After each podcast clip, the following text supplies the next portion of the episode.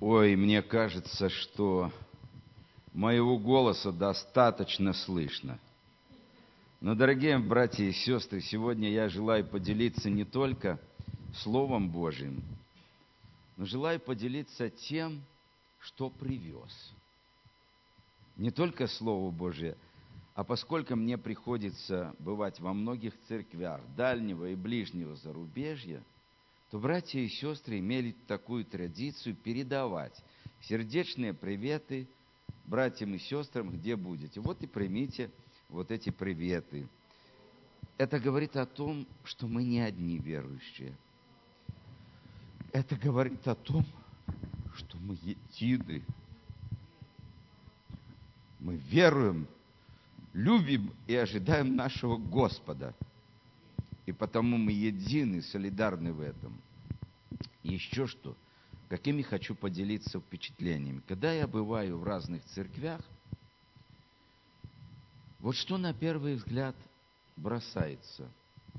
Вместо силы слова технические преимущества, талантливые исполнители. И даже в прославлении – преобладает стадионная громкость. Это хорошо или плохо? Я вам скажу. Слава Богу за технические возможности, слава Богу за таланты, но сила слова, которая звучит отсюда, оно не должно быть затенено, затемнено ничем другим. И когда касается музыки – то голоса должны на фоне сопровождающей музыки лежать как колечко на подушечке, выделяя голоса, выделяя слова песни. Милые мои, я не хочу никого унизить, поймите меня правильно. Я это сказал лишь потому, что вы дальше будете слышать из проповеди, что наши слова – имеют огромное значение. Что мы слышим, что мы говорим Богу. Работа на аудиторию представляет собой огромное искусство. Подача имеет огромное значение. Но, правда, впечатляет и занимает место, кто это делает. Я вспоминаю себя – я тоже в прошлом несостоявшийся музыкант и пел в хору, четырехголосным по нотам, и играл в оркестре, и руководил и тем, и другим. И вспоминаю, какие мы были в молодости. Помню, однажды играли, нас, у нас был струнный оркестр, и один из игроков, руководителю этого оркестра, говорит, брат Антон, давай врежем – вот эту песню. Знаете, что означает на уровне молодости? Врежем это так сыграем, чтобы почувствовалось. Пусть порываются струны, лишь бы не напрасно звенели. И в этом есть тоже мудрость. Братья и сестры, да даст нам Господь разумение, чему отдать предпочтение. Я сегодня буду говорить о том, что подчеркнул. Это просто, просто вступление к проповеди, которая имеет отношение к словам.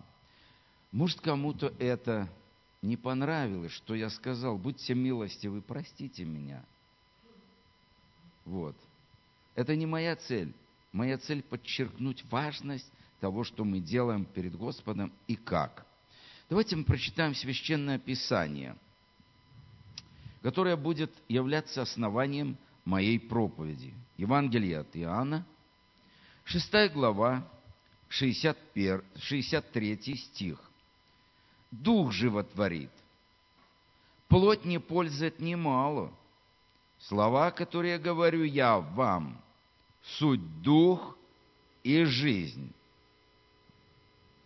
Тема моей проповеди – слова, которые говорим мы. Когда мы читаем этот текст в самом начале, он побуждает нас думать о чем? извечный вопрос для человека, вопрос жизни и смерти. Что первое решали простые люди в прошлых веках? Яйцо или курица? Одни говорили яйцо, потому что из яйца вылупляются птенцы будущей жизни, куриной. А другие говорят курица, потому что без курицы нет яйца. А у наш 21 век этот вопрос звучит по-другому. Он уже начался в 20 веке, чуть-чуть раньше мыслители задавали вопрос, а что первично? Сознание или материя? Я когда сидел в институте на лекции по диалектическому материализму, вышел преподаватель и, начиная вот этот предмет, сказал, дорогие студенты, в наше время существует две точки зрения по поводу этого. Идеалистическая и материалистическая точка зрения. Идеалистическая говорит о том, что сознание первично, а материя вторична. А материалистическая точка зрения говорит о том, что материя первична, а потом сознание вторично. Ну вот это-то зависит от того, как э, представление, мышление и философские направления зависят от того, какую точку зрения мы принимаем, или то, или другое. Я слушаю преподавателя и думаю, м-м, ты уже попался у меня. А почему попался? Потому что все это на веру. И когда он начал излагать, берется на веру, когда он начал излагать материалистическую точку зрения, теорию Апарина со всеми ее э, ну, красотами словословия технического, да, красноречия, я имел в виду. И концовки, какую он сделал, я сказал, слава тебе, Господи, что я думаю по-другому. Заканчивая свою лекцию, он сказал, а кто не верит – пусть проверит. И поклонился. Вся аудитория студентов, 120 человек, взорвалась хохотом. Два часа теорию Апарина излагал вначале, закончил смехом и мудро подчеркнул, кто поверит этому. Дорогие мои братья и сестры, заранее вам скажу – что мы держимся библейской точки зрения, и эта библейская точка зрения в прочитанном тексте уже говорит, что первично, а что вторично. Дух животворит. Это означает, дух не производит жизнь, а творит. Создать, произвести можно из чего-то готового материала. А вот сотворить это из того, чего не было под руками. Вы сидите и слушаете, а как же так? Да мы этого не слышали.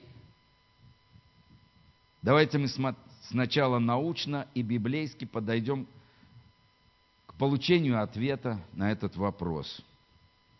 Смотрите – я читал книги и теперь читаю. Я прочитал книгу «Физика веры» Тихоплавов.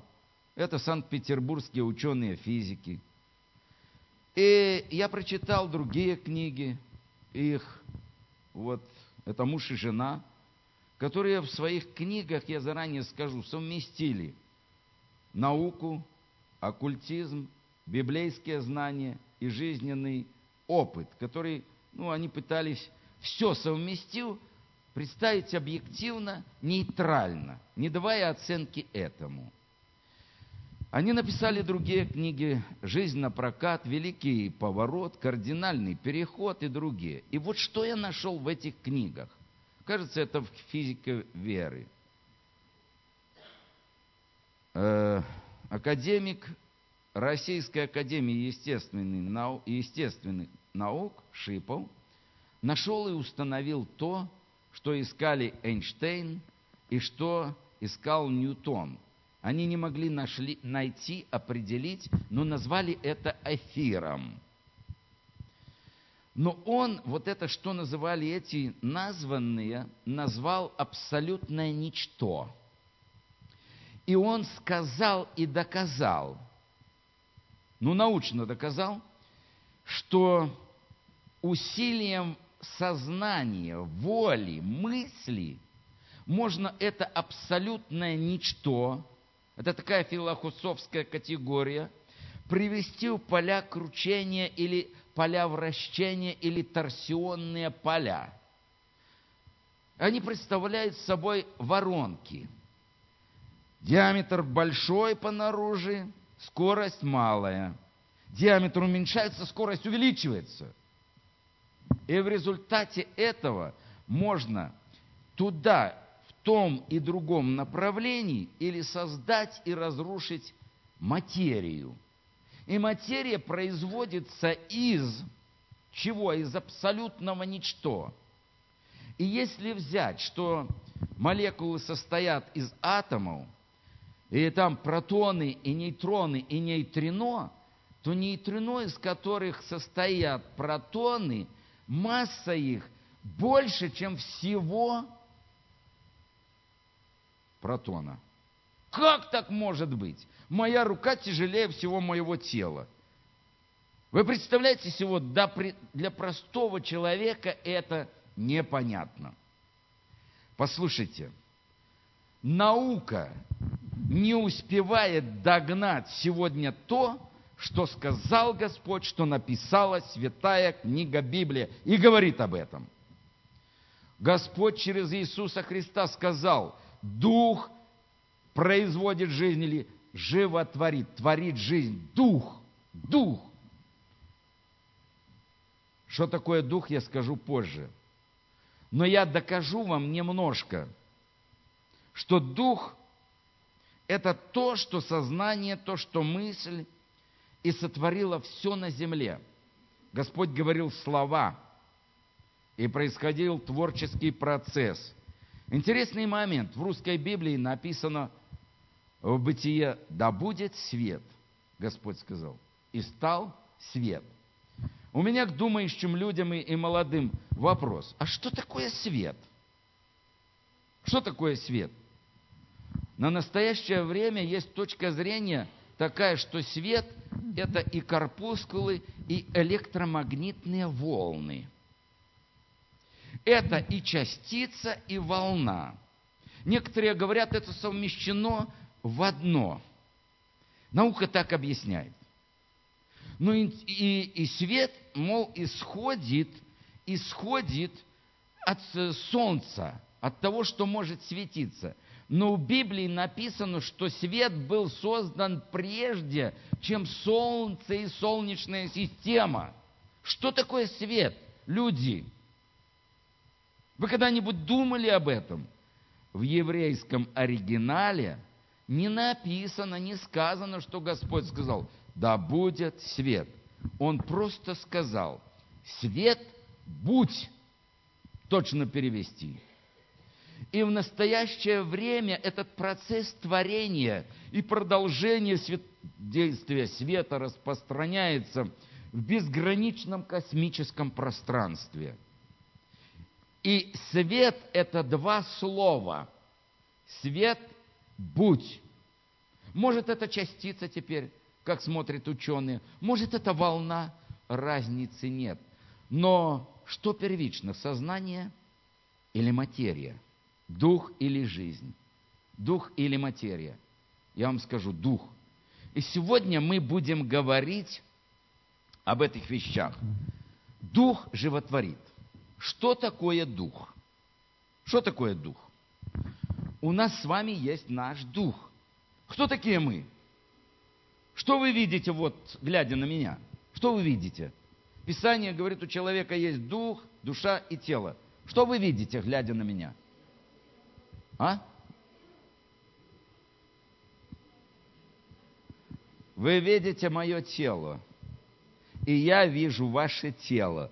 Но моего духа вы не видите, он внутри меня. И Он внутри вас, это невидимая часть. Он есть. Вот этот дух первооснова жизни. Что такое дух? Еще одно. Дух – это мысли, это эмоции, это единство мыслей, совокупность мыслей, это точка зрения, это понятие, это философское направление. Исходя из этого трактования, трактовки понятия дух, мы говорим, дух коммунизма бродит призрак по Европе. Призрак коммунизма. Дух. Дух гуманизма. Еще проще скажу, дух толпы есть. Дух собрания есть. А есть еще дух личность. Вот я и мы личности. Вернемся к первому. Есть духи ангельские, есть духи демонические, то есть согрешившие ангелы. Они там делятся, из Писания можно узнать на девять рангов. Это очень интересно, но не моя задача сегодня толковать об этом. Я хочу сказать, что то, что сказал Господь, душ животворит. Это, это истинная правда, которая наука теперь доказывает.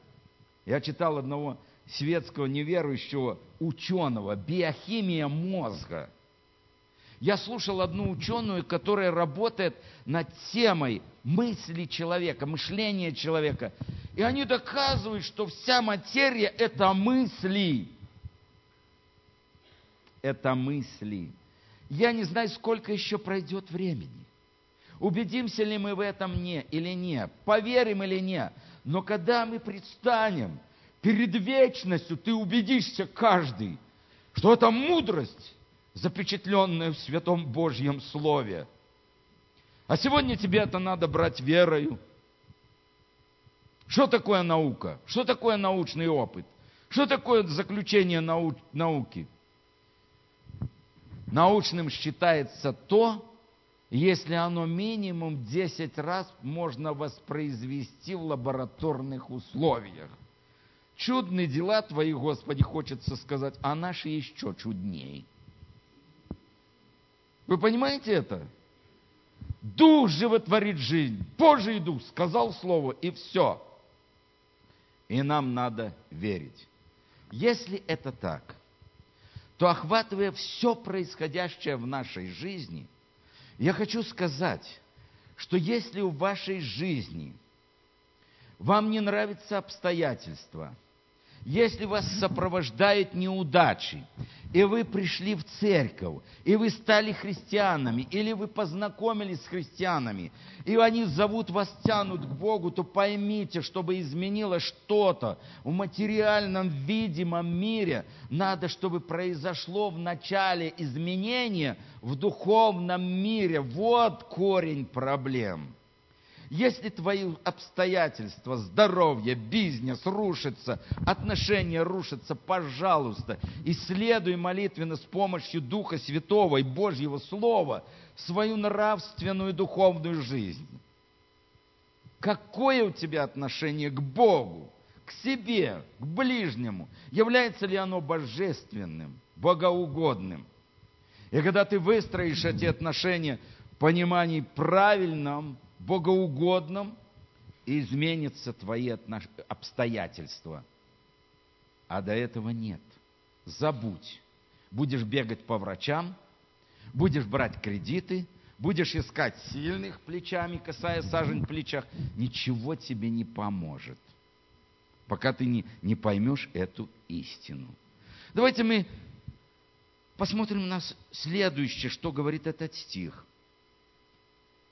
слова или плоть не пользует немало. Это значит, нисколько не производит. Что производит плоть? Что такое есть плоть? Это материя. Это неорганические и органические вещества. Из этих органических веществ мы созданы.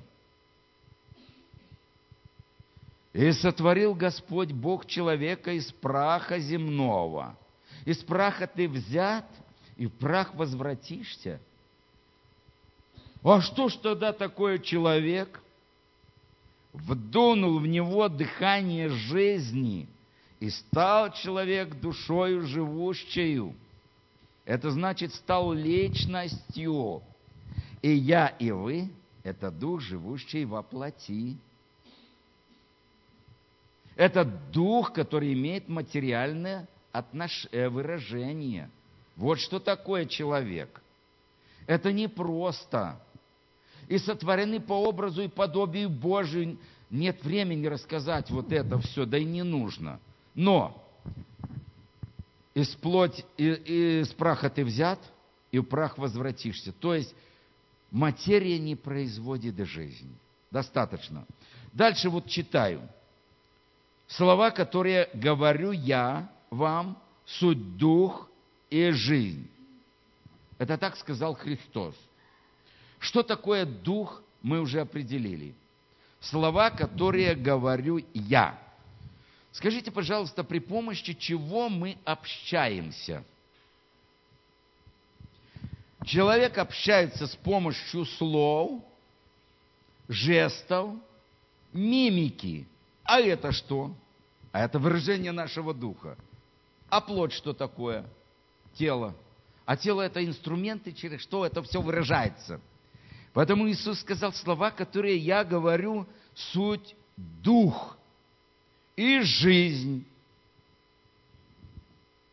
А слова, которые говорю я, вы сидите и думаете, подумайте, а слова, которые я говорю, они производят жизнь или нет? Они дух или нет? Дух. Но производят мои слова жизнь или нет? Вот сейчас с моей помощью примеров и Святого Божьего Слова мы разберемся в этом. Давайте вначале начнем с примеров так более доходит, доступно. Когда я однажды был в Санкт-Петербурге, где-то в 93-м или 4 году, я не помню, пастор церкви попросил меня навестить больного человека. Молодой человек э, в лежачем положении, недвижимом. Я приехал, познакомились, поговорили с ним, с мамой – он верующий человек, мама нет. Он читает Святое Божье Слово, молится, нормальный христианин. Мама тут после разговора с сыном обращается ко мне и говорит, скажите, пожалуйста, а можно с вами тет-а-тет поговорить? Я говорю, конечно, можно. Вышли в другую комнату, сели. Она говорит, а может это я виновата, что мой сын в таком состоянии? Я говорю, а что вы имеете в виду? А вот в жизни однажды произошло такое. Я уезжала в санаторий и оставила определенную сумму денег мужу и сыну на пропитание, и не больше. Приезжаю из санатория, стоят ботинки новые, понимаю, сыновые. Денег не хватит на ботинки, не хватило. Где взял деньги? Где взял ботинки? Купил. Где деньги взял? Да какое твое дело? И пошел. Я, говорит, сначала стерпела, через две недели возвратилась к этому вопросу. Где взял деньги? А он, я тебе сказал, не скажу и не скажу.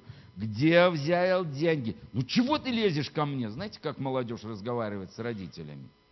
Не дури мне головы. А у меня, говорит, вырвалось. Где взял деньги, скажи, чтобы у тебя руки и ноги подсыхали. Он, когда услышал такое, так разобиделся, хлопнул дверью и говорит, я сказал, не скажу и не скажу. И пошел, рассердившись. Осенью его взяли в армию.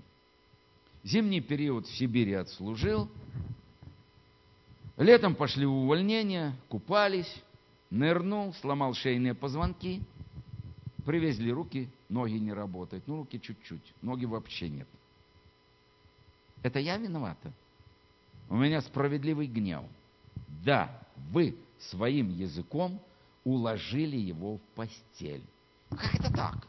Она возмутилась, она неверующая. Она такая мудрая в собственном своем мышлении. Теперь я расскажу другой пример. Немножечко отличается. Это было в нашем городе. Я это очень хорошо знаю.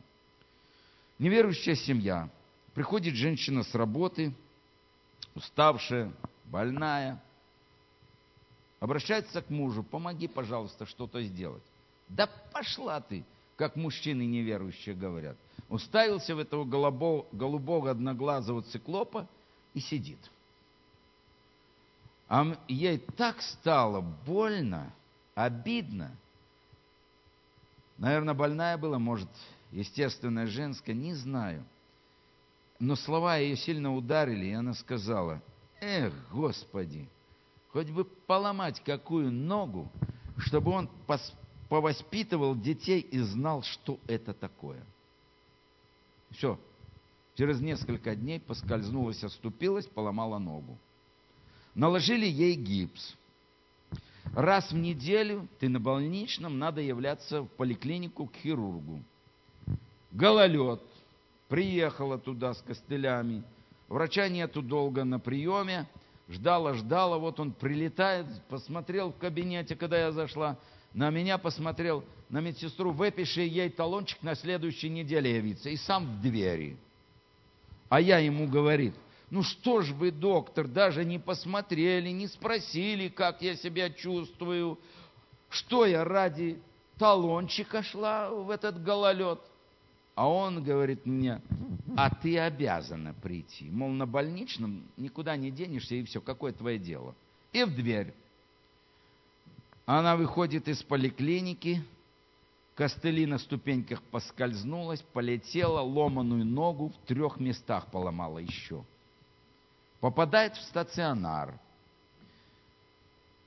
Там уже скрутки, стяжки, забинтовали, все, что могли – грузы подвесили, боль, течет кровь.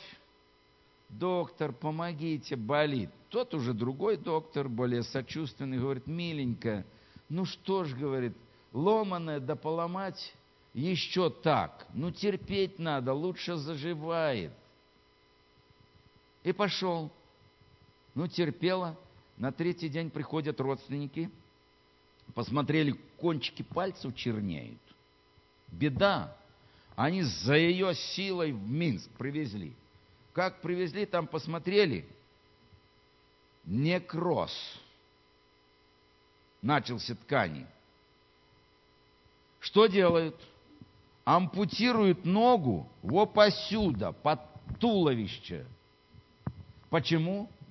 Потому что некроз и гангрена – это страшное дело. Чтобы не умер человек. Отняли ногу, но этим не кончилось. Гангрена дала начало пиемии, множественное гнойничковое поражение тела, ну такие гнойники по всему телу. За два года сделали ей 53 операции под наркозом и без наркоза. Я был в этой больнице в Минске.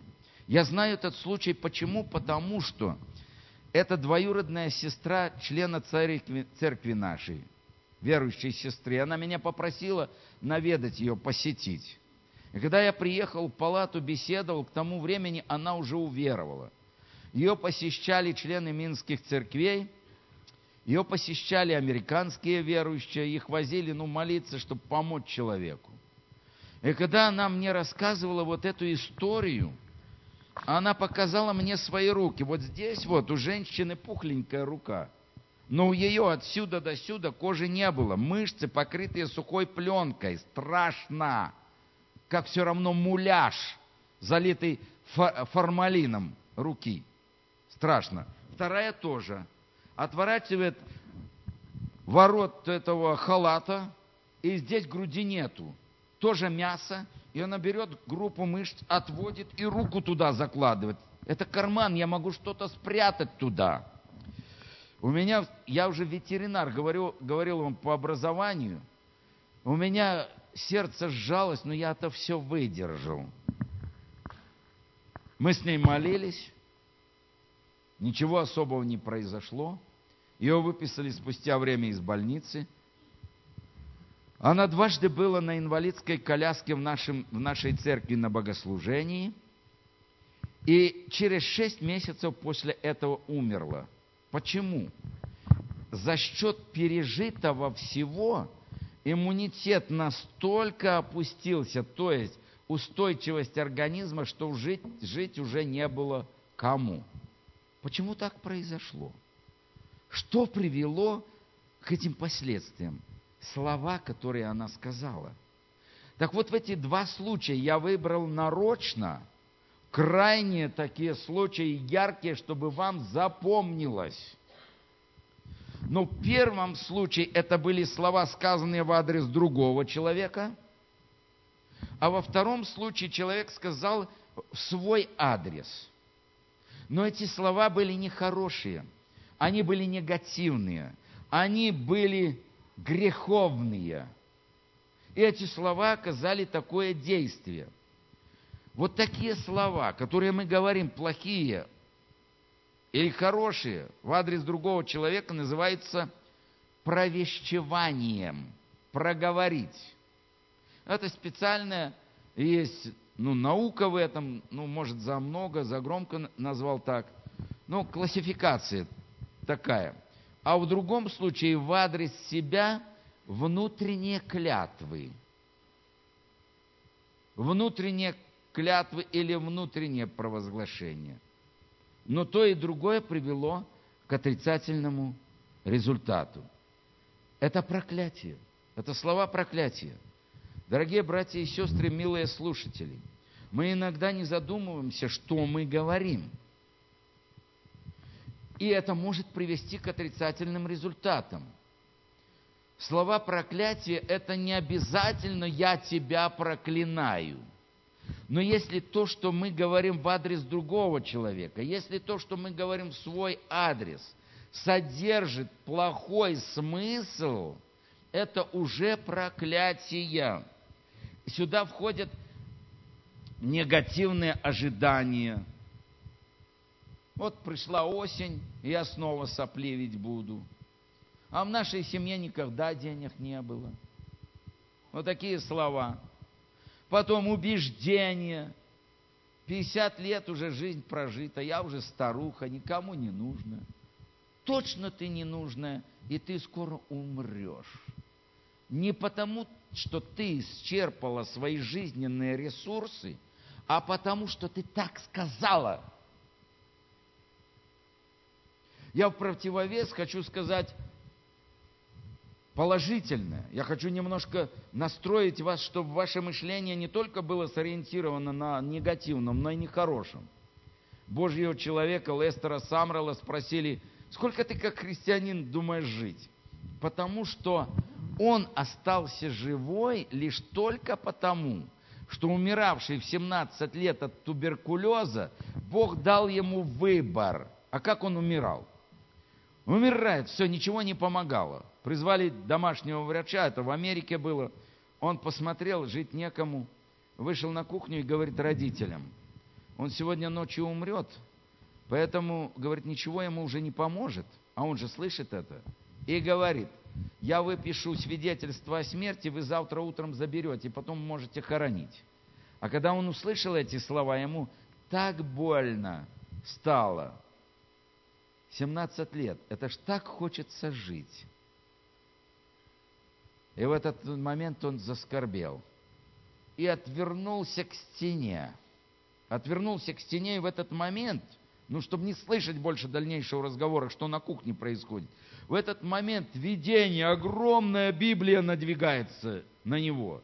Когда он отвернулся к стене, внутренним воображением видит гроб, видит молодого юношу, который лежит в гробу, и понимает, что ему предстоит выбор. Или он будет проповедовать Евангелие, Библию, или он умрет. И он сказал, Господи, я буду проповедником Евангелия.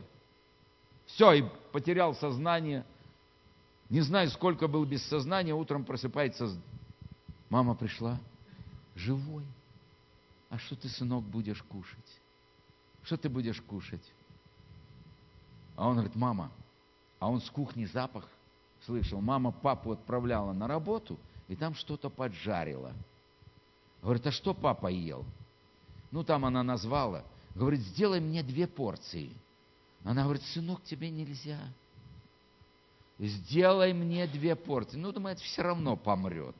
Пускай хоть покушает, удовлетворит свое желание. И ему две порции. Он поднимается, слабенький, но пришел, умолотил эти две порции. А через две недели поехал проповедовать. И люди-то знали, которым он проповедовал. Ну и как-то однажды спросили, брат, а сколько ты думаешь жить?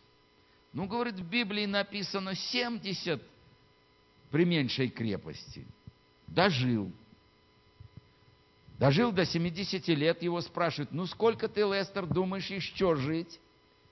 А он говорит, написано в Библии при большей крепости 80. Дожил 80. Люди это помнили. Лестер, сколько ты будешь еще жить? А он говорит, в Писании написано, долготою дней насыщу тебя. Вот пока не насычусь, днями, говорит, буду жить. Дорогие братья и сестры, сколько вы собрались жить? Я вам советую, послушайте этого Божьего человека. Он хотел быть насыщенными днями. Я вам скажу еще интересную деталь. Бог сказал и не отменил нигде. Покажите мне в Писании.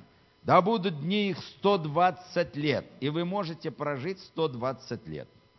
Но, вы же Библию тоже неплохо знаете, а написано, дней лет наших 70, при большей крепости 80, вот, и самая лучшая пора их труд и болезнь, и мы летим.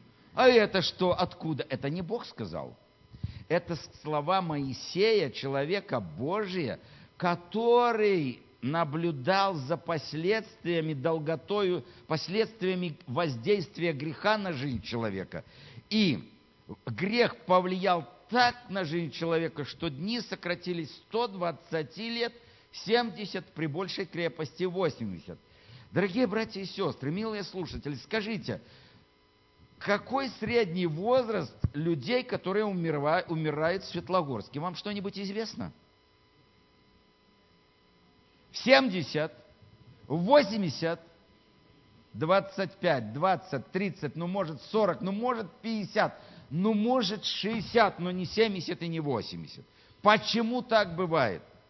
Потому что первородный грех живет.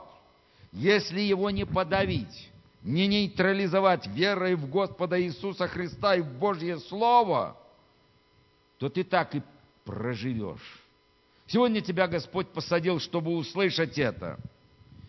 Теперь слова, которые говорим мы. Что мы говорим? Мы часто вот говорим верующие, ну надо свидетельствовать о Боге. Идите проповедуйте сие Евангелие Царствия всей твари, то есть всякому творению. А мы говорим, я не могу свидетельствовать. И как только ты произнес, произнесла, тебя как кто-то ударил тут. И ты не сможешь проповедовать. Если ты скажешь, ну, вот тебе говорят, Господь имеет силу тебя исцелить. Или Господь может дать тебе друга жизни, да? Я примеры провожу. А ты скажешь, у меня нет веры. Ну, например, я могу молиться за другого об исцелении, а вот в отношении себя говорит, у меня нет веры.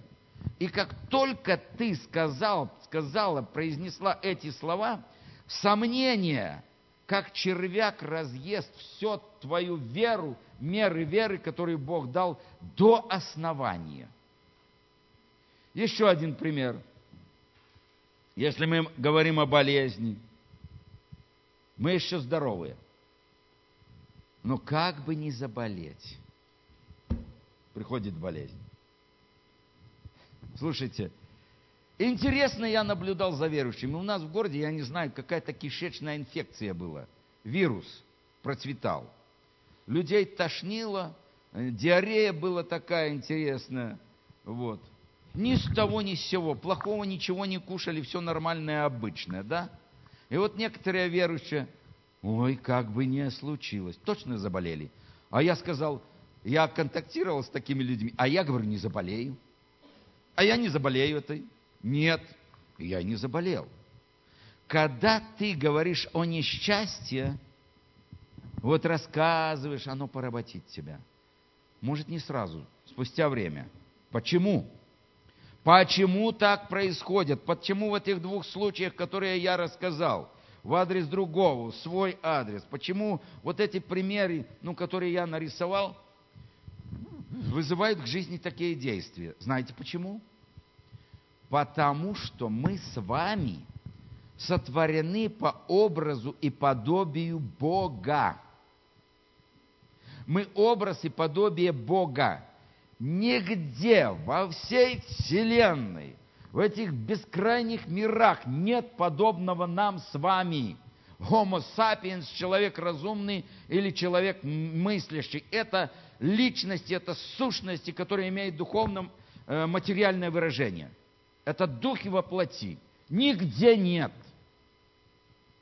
И раз мы созданы по образу и подобию Бога, то Бог творил все посредством своего слова, и мы творим обстоятельства своей жизни силой своего собственного слова. И наши слова, которые мы говорим, влияют на нас, и наши слова влияют на других, о ком мы говорим. А теперь, что такое слово? Слово – это выражение духа. Я уже сказал раньше. Это то, через что мы общаемся. Я могу выдать еще несколько определений понятия, что такое слово. Слово – это мысли, выраженные вслух, в звуках выраженные. Слово – это мысли, выраженные в знаках на бумаге, написанные, мысли записанные. Что такое слово?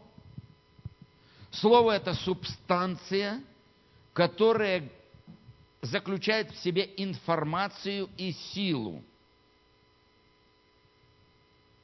Я часто демонстрирую молодым людям такой пример. Вот рассказываю об этих вещах и говорю, встать! Что произошло с вами? Чего вы так отреагировали? Откуда вы поняли, что делать? А потому что вот это слово «встать», даже он проснулся и испугался, наверное. Вот это слово несет информацию, и оно несет в себе силу производить действия. Поэтому, дорогие мои, нам надо это знать, запомнить. А еще, что такое слово, еще одно определение – это импульс, который приводит в движение силу нашего духа и духовные силы. Вот поеду в Светлогорск, меня пригласили.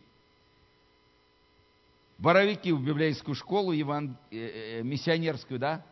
И потом сказали, а можете ли вы побыть в Светлогорске? Я говорю, поеду. А потом еще предложили вечером где-нибудь, можете побыть? Могу. И что стало? Я здесь. И вы меня слышите. И вы меня видите. Дорогие мои братья и сестры, поэтому священное писание – это авторитетный источник для понимания всего, что происходит в нашей жизни. Оно говорит о словах. Откройте, пожалуйста, книгу притчей, 18 глава, и в ней прочитаем 20 и 21 стихи. «От плода уст человека, а плодом уст человека являются слова, насыщает, наполняется чрево его». Это значит жизнь, то, что питает человека, чрево старославянское – произведением уст своих, это то, что заключают в себе слова, он насыщается, это обстоятельства заполняются тем, как мы говорим и что говорим. Вот так написано. И потому, дальше 21 стих, смерть и жизнь во власти языка. Почему смерть и жизнь? Потому что, когда мы говорим хорошие слова, они заключают и формируют и производят жизнь, положительное воздействие, радость, процветание, успех, удачу. А когда мы говорим мам, мам, мам, плохие слова, гадкие, сквернословен. Мат была статья в одной газете советской еще производит мутации, влияет на гены. Наше слово влияет на гены. Ой, ой, ой, ой. На ДНК, где находятся эти гены. Вот чудо. Если мы говорим плохие слова, они производят смерть. Если вы хотите попробовать, придите домой, поставьте два цвета в горшках на одном и том же подоконнике, одно и то же питание. Выберите одинаковые. И одному скажите, ой, как я тебя люблю. Цветочку, ты такой хороший, я восхищаюсь тобою. А другому скажите, фу, я ненавижу тебя. Ты просто ужасный. Ты, ты, ты. И я вам гарантирую, спустя время он начинает увядать, желтеть и сохнуть. Сила нашего слова. Я в детстве это слышал. Я не понимал, почему это так. Смотрите, и любящие его дальше вкусят его. Смерть и жизнь во власти языка. Любящие болтать, негативно или хорошо, говорить, они вкусят, увидят результат вот этого говорения. Папа мой рассказывал, насколько действует слово. Но он тогда того не знал, что я знаю сегодня. Говорит, твой дедушка, а мой папа в лесу рубил деревья, пилили. Ну и упало дерево, поломал ногу. Лежит. А ногу поломал так интересно, что кость вышла через кожу, наружу. Ну и какие же там лекари в деревне были после революции в то время? Да какие-то костоправы, бабки там сложили ему эти кости, запихнули туда в шкур, под шкуру. Положили, называли по-деревенски лящетки, дощечки и забинтовали, зафиксировали, то бишь. Лежит этот мой дед Василь, приходит сосед навещать его. Ты что, Василий, лежишь? Да вот поломал ногу. Ну и что? Ты знаешь, не просто поломал, а костка вылезла через шкуру по-белорусски. А как же ж я разрастется? А ее назад запихнули. Ну да, запихнули. А як же ж я разрастется? Не успел этот сосед выйти из хаты, дед Василий кричит, Агата, скорей ведро. Почему? Медвежья болезнь приключилась. Ну, понимаете. Отдышался, полежал дед Василь, приходит другой человек на палочке, хромой. Здорово, Василь, здоров. Чего ты лежишь? Ногу поломал. А чего ты такой мрачный? Ну так я же ж поломал, да не просто, аж костка вылезла через шкуру. Ты посмотрел, э, ерунда, у меня бревно прокатилось по моей ноге, потрущило это як бутылку кости. И во, гляди, изрослася, хоть не гнется ли я хожу. Поговорил с дедом, ушел. Дед кричит, Агата, неси ести. Неси ести. Дорогие братья и сестры, вы думаете, это жило или живет только у моего деда после революции? Сегодня жена одного служителя пришла навещать больную с лимфогрануломатозом. Выслушала, расспросила и говорит, ну, у моего брата так было, через три месяца помер. Навестила. Вы знаете, я вас прошу, когда вы придете навещать больного, не будьте, не, не говорите таких слов. Лучше оставайтесь белорусами. А это как? А когда думки пруть, а слов нема. Не говорите лучше ничего. Побудьте, посочувствуйте. А если вы своими словами еще вселите веру, так он выздоровеет, он выживет. Помню, мама моя болела, ну и в ее воспаление легких было. Лежит такая, уколы кололи ей, дома лечили. Пришел сосед. А он такой был большой любитель выпить, а пришел одолжить деньги. Вот. Ну и мама лежит. Ну что ж вы, тетя Лида, лежите? Да вот заболела, вот воспаление. И знаете, что он сказал? Ну, ежели человек больной, то он и будет больной. А она как взяла эти слова к сердцу, это значит не выздоровеет. А у него ж думки прутья слов не хватило нормально сказать. Ой, сколько мы смеялись с этого примера. Это же было в 60-е годы, а я до сих пор запомню, запомнил, как этот сосед говорил. Ежели человек больной, то он и будет больной. Дорогие мои дети Божии, милые слушатели, посетители этой церкви благодать, я вас хочу попросить, чтобы вы подумали над, то, над тем вопросом, вот э, что вы слышите и что вы говорите. Проанализируйте, пожалуйста. И что есть интересного, что в этом говорении, да, регулятор в ту или в другую сторону, смотрите на меня, регулятор находится в нашей воле и в сознании. Вы можете говорить хорошо, и вы можете говорить плохо, то лучше изберите говорить хорошо. Когда вы будете говорить хорошо в свой адрес, с вами будет хорошо. Когда вы будете говорить в адрес ближних ваших, других, в церкви, дома особенно, а что ж мы говорим дома? Когда не, не успевают дети Дурак, дебил, у тебя руки не грабли, то есть грабли не руки. И такими мы награждаем эпитетами, ярлыками словесными наших школьников, детей.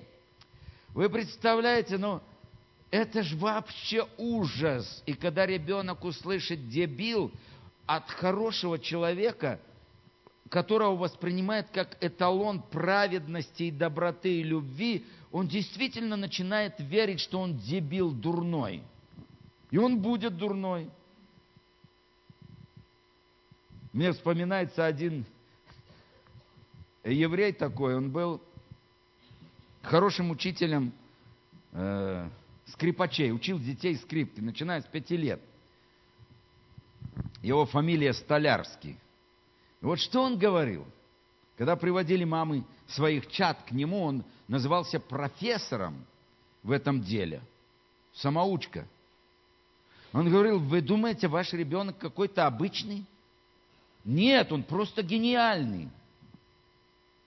И мамы, а что он сказал? Что он сказал? Вы думаете, он необычный ребенок, говорит? Необычный ребенок, какой-то особенный? Он просто гениальный. Почему он так говорил? Он жил на Украине, говорил на идише, а потом надо было говорить по-русски. У него не понималось, но у него доброе настроение было. Сердце расположено делать добро и говорить добро. Я когда встречался с представителями Божьего народа, я всегда удивлялся, знаете чему? Вот этой примитивности, как мне казалось. А какой? Они понимали слово буквально – буквально. И в еврейском понимании слова – это дело. В нашем русском понимании нет русскоговорящих. Нет. Почему? Я хозяин слова. Хочу дам, хочу не. Хочу послушаю, хочу не. И такие мы приходим к Господу и сидим в церкви. А теперь я вам советую, пожалуйста, говорите людям хорошие слова. Говорите о себе хорошие. И это сбудется. Это будет работать на вас, и вы переживете благословение. Но есть возникает еще один вопрос. А вот когда нам говорят плохие слова, ну вот это мы, себе и другим, а когда мы слышим э, в наш адрес вот подобное, что нам делать?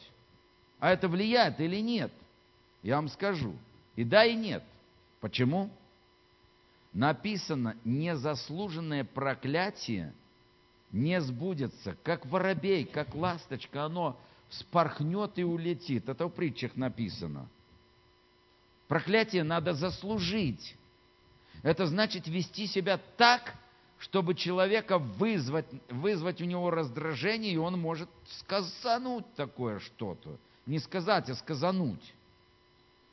Значит, надо сослужить, дорогие дети. Вы меня слушаете, молодежь. Я вспоминаю этот возраст.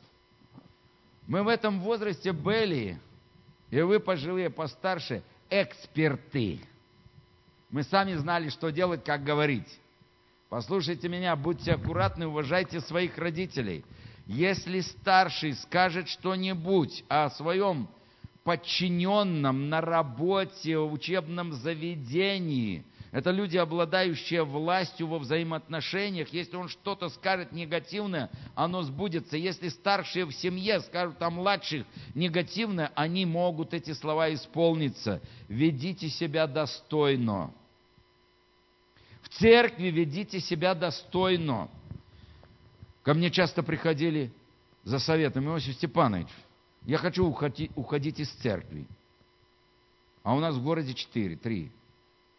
Три нашего харизматическое, две баптистские, ну, в общем, считать три-четыре. А теперь еще добавилось. Я говорю, а почему?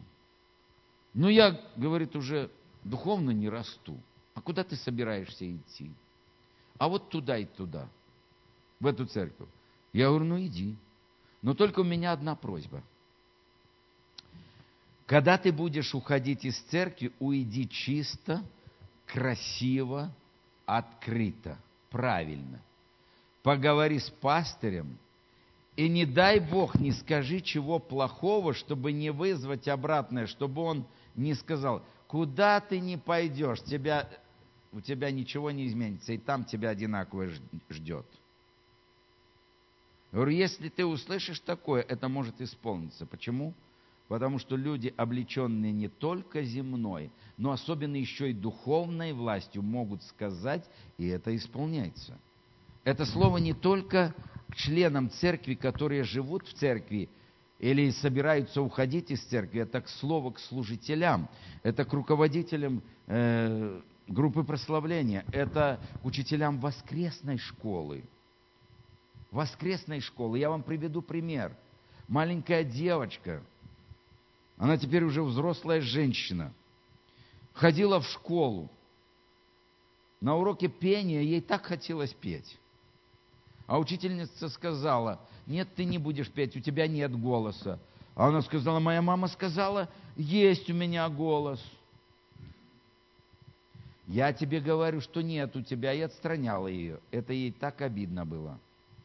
Это мама, и она приходила, и маме жаловалась. А мама говорит, доченька, у тебя такой голос, что у других нету. А сама видела и понимала, что медведь на ухо наступил.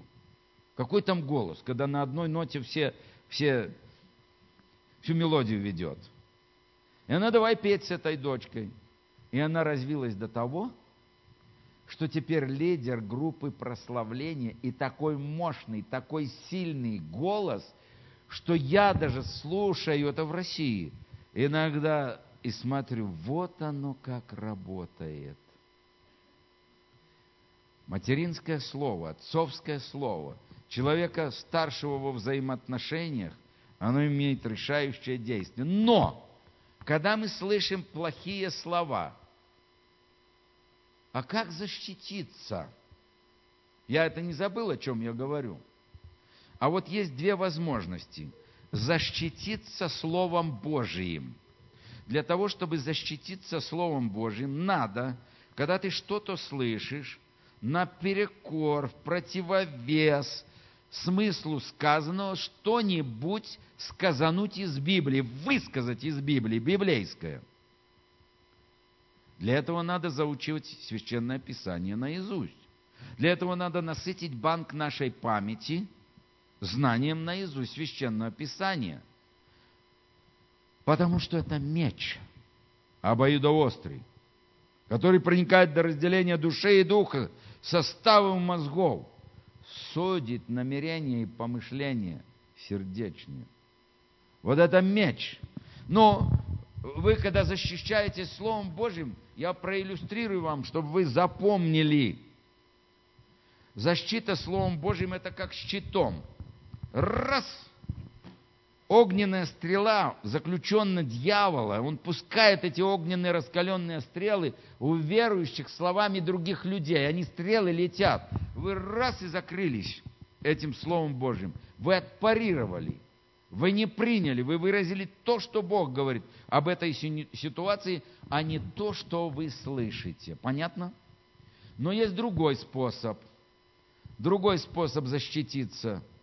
Вы не знаете, например, Слово Божие. Не пришло на этот момент что-то из Библии.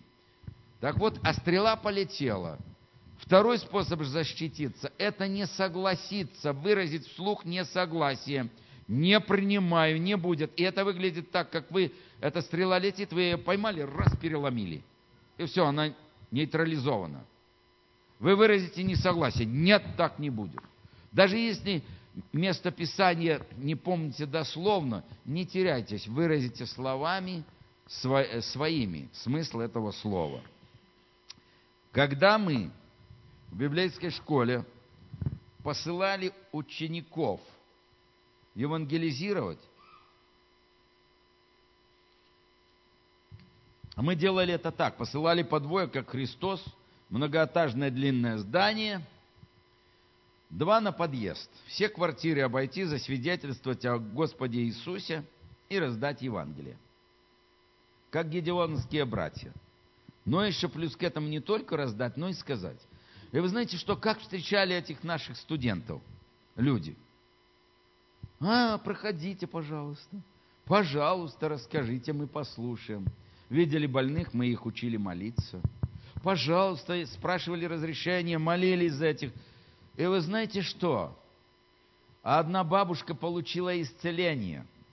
Она вышла на костылях, открыть дверь и открыла.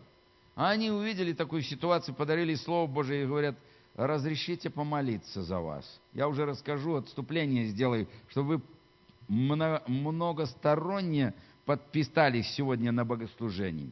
Мы хотим помолиться, помолитесь. И произошло чудо. Бабушка, которая на костылях еле вышла открыть дверь своей квартиры, бросила костыли. И пришла пешком на наше богослужение через две недели. А оно проводилось в столовой. Мы там арендовали, просили. А столовую не открыли, потому что сторожа вечером, суббота-воскресенье этой столовой, она не работала по выходным. Не открыли, а нам за это не платят. И мы стояли под дверью, ну и решили провести богослужение. Люди собрались, пели песни, рассказывали. И эта бабушка пришла. Стоит, переступает с ноги на ноги. Одна сестра говорит, сестричка, женщина, вы сядьте в машину. Она говорит, не мешай мне слушать. А потом она услышала, что я и дом мой будем служить Господу. И что она сделала? Она поняла, что я и мой пятиэтажный дом. Мало что мы посетили наши студенты, она все квартиры прошуровала во всех подъездах. Вы видите, какая я была? Вы помните? Вы помните, что меня выводили под руки на скамеечку? А теперь я сама хожу. Что Бог сделал? Что Бог сделал? Вы представляете? Вот так действовали наши студенты. Но в некоторых квартирах не встречали так расположенно, гостеприимно. А, Еговы, да чтоб вас, да чтоб с вами, ну, по-русски, надоели богомолы, сектанты, чтобы вам и вам, ну, такое пожелание. А мы учили их. Благослови вас Господь, мы желаем вам здоровья. Взамен, вот просто третий способ благословлять человека. Злого, нехорошего. Благословлять хорошими словами. Что такое благословлять? Хорошие слова произносить. И когда вы слышите плохо, а вы отразите благословением, словами благословения. Аминь. Учитесь, учимся это делать. Теперь, дорогие братья и сестры, еще один пример, который я из своей жизни расскажу. Когда я начал глохнуть просто без причины, я понял, что уже беда, надо мне искать помощь. Мне подсказали, что в Москве, в клинике Сеченова, есть врач, который при моем диагнозе делает операции на внутреннем или на среднем ухе. Делает операции. Надо было стремечко удалить и поставить проволочку, протез или, э, или пластмассовый протез вместо стремечка. Я созвонился, договорился с врачом, собираюсь ехать. Моя жена против. Почему? Она боится. Операцию делает под микроскопом и вручную через слуховой проход, эту вот дырочку маленькую. И она боится, что где-нибудь там затронут, и я вот такой приеду, или выпростаюсь вообще. Понимаете? И она не хочет, чтобы я ехал. А я хочу, потому что лежу на кровати вместе с ней. Она говорит, а я вслух не слышу. Я сказал, поеду. Она говорит, едь. Какой поедешь, такой приедешь. Она меня благословила. Я приехал, встретился с врачом, познакомился. Человек из Божьего народа. Он сам из города Лунинца, белорусский врач. Вот. Мы с ним разговорились, кто есть кто. Я ветеринар, я служитель.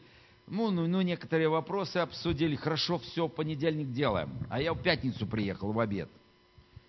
Он пришел навестить меня в субботу, в воскресенье, а у меня в пятницу вечер насморк, капель, то есть осеннее начало, насморк. Он назначил лечение, заткнули за сутки этот, этот насморк. А температура вечером 37,4, 37,2, и первый, и второй, и третий, и четвертый, и пятый день. Он приходит на пятый день говорит, знаешь что, дорогой, я не хочу рисковать своим авторитетом приезжай ко мне здоровый. Спасибо, доктор. Выписали мне счет за лечение насморка в клинике Сеченова в Москве. Я заплатил. Приехал квитанцию жене. На! Как благословил, а так и по них получай. Вы знаете, что это на сегодняшний день очень весело, с юмором подаю и выглядит. Но денег жалко было. Результат никудышный. Есть на чем поучиться, братья и сестры? Есть. Но есть такая мудрая поговорка в народе. Лучше учиться на чужих ошибках, но на своих быстрее доходит. Если вы послушали меня внимательно, и Господь затронул ваше мышление и вашу душу Духом Святым, то лучше научитесь на услышанном – не повторите плохих вещей. Поверьте, потому что вы ж верующие. Или нет? Верующие. О, верующие, это такая среда еще. Надо подумать, они сделают так, как я не слышат. О, не всякий проповедник еще им подойдет по густу, по вкусу, то есть. Ну ладно. И последнее я хочу сказать. Мы будем отчитываться перед Богом за свои слова. Не только наши слова влияют на нас, не только наши слова влияют на других, но мы будем, и это плохо, плохо или хорошо, но мы за свои слова будем отчитываться перед Богом. Евангелие от Матфея, 12 глава.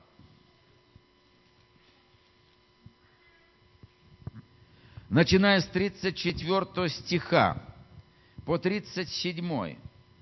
Христос сказал, это не я выдумал, порождение ехиднины. Как вы можете говорить доброе, будучи злы? От избытка сердца говорят уста. Добрый человек из доброго сокровища выносит доброе, а злой человек из злого сокровища выносит злое. Говорю же вам, что за всякое праздное слово – какое скажут люди, дадут они ответ в день суда. Ибо от слов своих осудишься, и от слов своих оправдаешься. Очень сказал хорошо. Из сокровища выносим. А где это хранилище? Где эта сокровищница находится? В сердце. В сердце. И что туда складывается?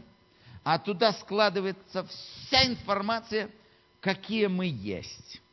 Я просто немножко объясняю. Не так уже научно, но понятно. И вот из этой сокровищницы, что мы складываем с детства всю сознательную жизнь и в старости, мы выносим, способны выносить. А как? Словами. Если ты негативный человек, завистливый, желчный, ругатель, сквернослов, матерщинник и наоборот еще хороший, золотые яблоки в серебряных вазах, слова сказанные прилично. Если ты это положил, то мы словами оттуда достаем или то, или другое. Что в твоей сокровищнице?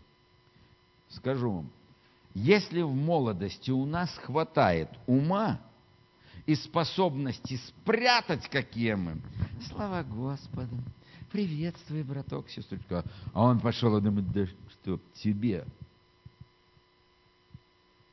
То к старости уже эти ширмы не работают. Да и незачем скрываться. Моя жена рассказывала, на работе с ней в швейном цеху работала одна девушка. Тише воды ниже травы. Вышла замуж. Как развязала рот. И в цеху начали удивляться, что ж произошло с Марией. А она говорит, хватит, я уже замуж вышла, теперь больше я терпеть вам не буду. Вот некоторые верующие, чтобы замуж выйти, чтобы за кафедрой выйдет или где-то в церкви в воскресенье хорошо, э, религиозный праздничный костюм. Одели, слова хорошие, а пошли обычные миряне. От мирского не отличишь. Дорогие христиане, придет вам время, что от слов своих будем осуждены или оправданы. Я хочу пожелать вам – и сам стараюсь, я уже понял это, раньше не соображал и не понимал. Говорит слова, которые говорил, как Иисус. Он говорил слова, которые говорю я, суть дух и жизнь. И пусть наши слова в нашей жизни будут как слова Иисуса, несущие жизнь. И мы уже знаем, почему и как это работает. Лучше говорить словами Писания – а что делать, если у нас было нехорошо до этого? Есть, что делать, когда вот бывает как в жизни. Я помню, в 60-е годы мы переехали в 61-м в город. Я слышал нашего пастыря, который бракосочетание проводил. И он рассказывал такой пример. Самое трудное для супругов – это контролировать свои слова. Вот. И рассказывал такой случай, когда к нему пришли муж и жена, которых он сочитывал, и говорят, мы ругаемся каждый день. А чего? А за всякое. Я вам даю совет. Наберите в рот воды, когда хочется ругаться. И держите. Через неделю опять приходят. Что случилось? Опять ругаемся. Ну а как совет? Да говорит, вода во рту закипает. Вы понимаете, братья и сестры, что делать тем, у которых вода во рту закипает и сегодня, в 21 веке? А? Вот сейчас мы будем молиться. Давайте мы встанем. Мы будем молиться по теме. Мы будем благодарить нашего Господа за то, что Он дал возможность вообще говорить. Некоторые люди говорят руками или ногами, даже в Америке говорить приходится, когда английского не знаешь. Там такую изобретательность проявляют люди. Но это огромное преимущество личности, человека, которого создал Бог, выразить все, что мы знаем, что переживаем, чувствуем своими словами, и наши слова – влияет. Мы поблагодарим Бога за то, что мы можем говорить. Мы попросим Бога, чтобы Бог нам дал мудрость говорить правильно, чтобы наши слова несли дух созидающий жизнь. И попросим у Господа прощения за то, чтобы мы, за то, что мы говорили плохие слова. И попросим милости, чтобы нам Бог дал силу Святого Духа и жить вот это зло, которое как спираль, как пружина по внушению дьявола иногда поднимается в нашей сути. И начнем с последнего, да? Закроем наши глаза, и каждый, представляя свою ситуацию, говорим Господу то, что лежит у нас на сердце. Отец Небесный, во имя Иисуса Христа, мы сегодня прослушали это слово. Господи, это человеческие комментарии, мои комментарии на то, что говорит Твое Слово. И они, Господи, включали и примеры, и опыт, Господи. О, я благодарю Тебя за то, что мы можем говорить. Но, Господи, прости нас за то, что мы говорили не, не так, как говорил Иисус. И мы теперь говорим, и даже сегодня в это утро мы многие говорили не то, что надо, не то, что созидает, не то, что производит жизнь, а говорили то, что производит смерть. И это был наш выбор. Это наше было сознательное решение и действие. Прости, Господи, а мой кровью Иисуса. Вот это зло, которое восстало на душу против нас – оно восстало на душу других, о ком мы говорили. Мы раскаиваемся, мы просто смиряемся. Даруй нам Твою благодать, силу Святого Духа, чтобы не было препятствия для Твоего Святого Духа нам думать красиво, правильно, чтобы нам говорить, Господи, правильно, чтобы мы получали сами благословения от того, что мы говорим, и люди, которые с нами общаются, получали благословения – от того, что они слышат. И пусть наши слова будут творческими, творящими добро, а не творящими зло.